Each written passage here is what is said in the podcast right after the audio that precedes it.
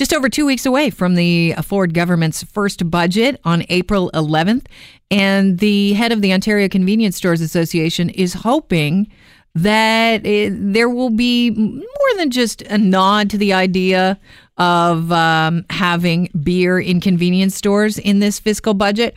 We're joined now by Dave Bryans with the Ontario Convenience Store Association. Welcome to the show. Great. Uh, good morning, Kelly, and thanks for having me on. So, you predict there will be a nod to this opening up uh, beer and convenience stores, but uh, you would hope that there would be more. What are you hoping for?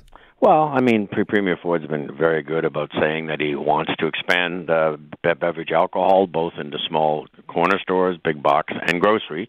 And uh, so I would say it's probably more than a nod we're hoping for because they've been nodding quite a few times, and I think many times they've spoken and said we're moving forward. So it's pretty exciting that uh, again uh, there, there's changes coming to Ontario, and we're going to catch up to the rest of the developed world when it comes to getting a cold beer on a hot summer day. How uh, soon do you think this could happen? I, you know, my prediction is, or my hopes are, that we're cutting the ribbon sometime by the fall in Ontario in a level of stores. Whether we start in the small family-run independents and demonstrate in rural Ontario that the world won't end, like we saw in Loblaws when you do expand beer and wine and alcohol. So I, I believe by fall, I'm hoping we can have a cut, cut of the ribbon. Uh, ideally, it'd be great before the long weekend in the summer, but I think timeline's are a little tight for that. All right. Vic Fedeli has named former Alberta Municipal Affairs Minister Ken Hughes to the as the advisor to this file. Is this good for your cause? Definitely. I mean, now we finally have a, a, a single point of uh, person, uh, point person that we can go and discuss this with as well. Uh, Ken Hughes also understands the Alberta model very well, which is a fully privatized model. And keep keep in mind, in Ontario, any road you take out of Ontario, uh, you actually end up in a private alcohol selling retail environment. So, mm. so the time has come to change, and and I think uh, all the signals are going forward. It's just working out, the, you know, the logistics from certification, training, uh, distribution, and uh, and rollout, and how do you do all that? Has Ontario been slow to adapt, or or were the other uh, provinces just starting out this way? No, no, we're way behind, and you know, I mean, we're talking a 1927 model here, where the three foreign beer owners still control uh, beer retailing in Ontario, and we have a monopoly-driven uh, LCBO. Even though it's a great shopping experience, I don't think we need to have a monopoly-driven experience, and we are so far behind every jurisdiction in North North America. The Star is reporting that one major hurdle is a 10-year agreement signed between the province and the beer store in 2015 that would eh, that expanded wine and beer sales into supermarkets.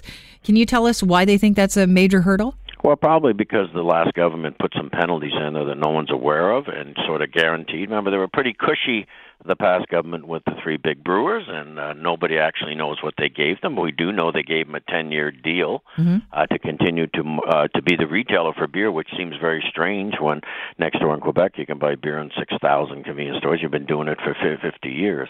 It was just I think that was an under-the-table agreement that was signed by the past government, and I have I believe that if the brewers were smart, they'd come to the table and have the discussion with this government to you know allow more access for all consumers and not make us drive to their stores, which isn't, by the way, the greatest shopping experience, uh, as we've come to learn.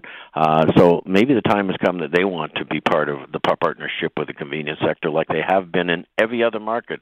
Keep in mind that I would uh, gander a guess that convenience stores are the biggest seller of beer in North America and the biggest partner with the beer companies, except in Ontario.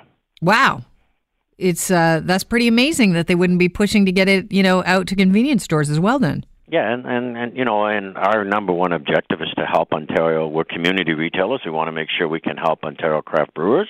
There's over 300 now in Ontario, and Ontario craft wineries and the Distillers Association. We want to be able to work with everybody to say how do we uh, have now an open, transparent, and competitive market where people have access uh, at, at the uh, defined hours rather than controlled access. It's it's funny you brought up a 1927 model that the province is working under because the president of the Ontario, Ontario Public Service Employees Union, who represent the LCBO, uh, fears that the provincial government will be opening the door to a boozy Wild West, as they call it. Well, I think fear mongering hasn't worked. I mean, we, they tried that same line when the government was rolling it into the Loblaws of the world and the big grocery stores. I mean, keep in mind uh, there are 216 LCBO agency stores in rural Ontario, in convenience stores that are run by families and have been for 30, 40 years.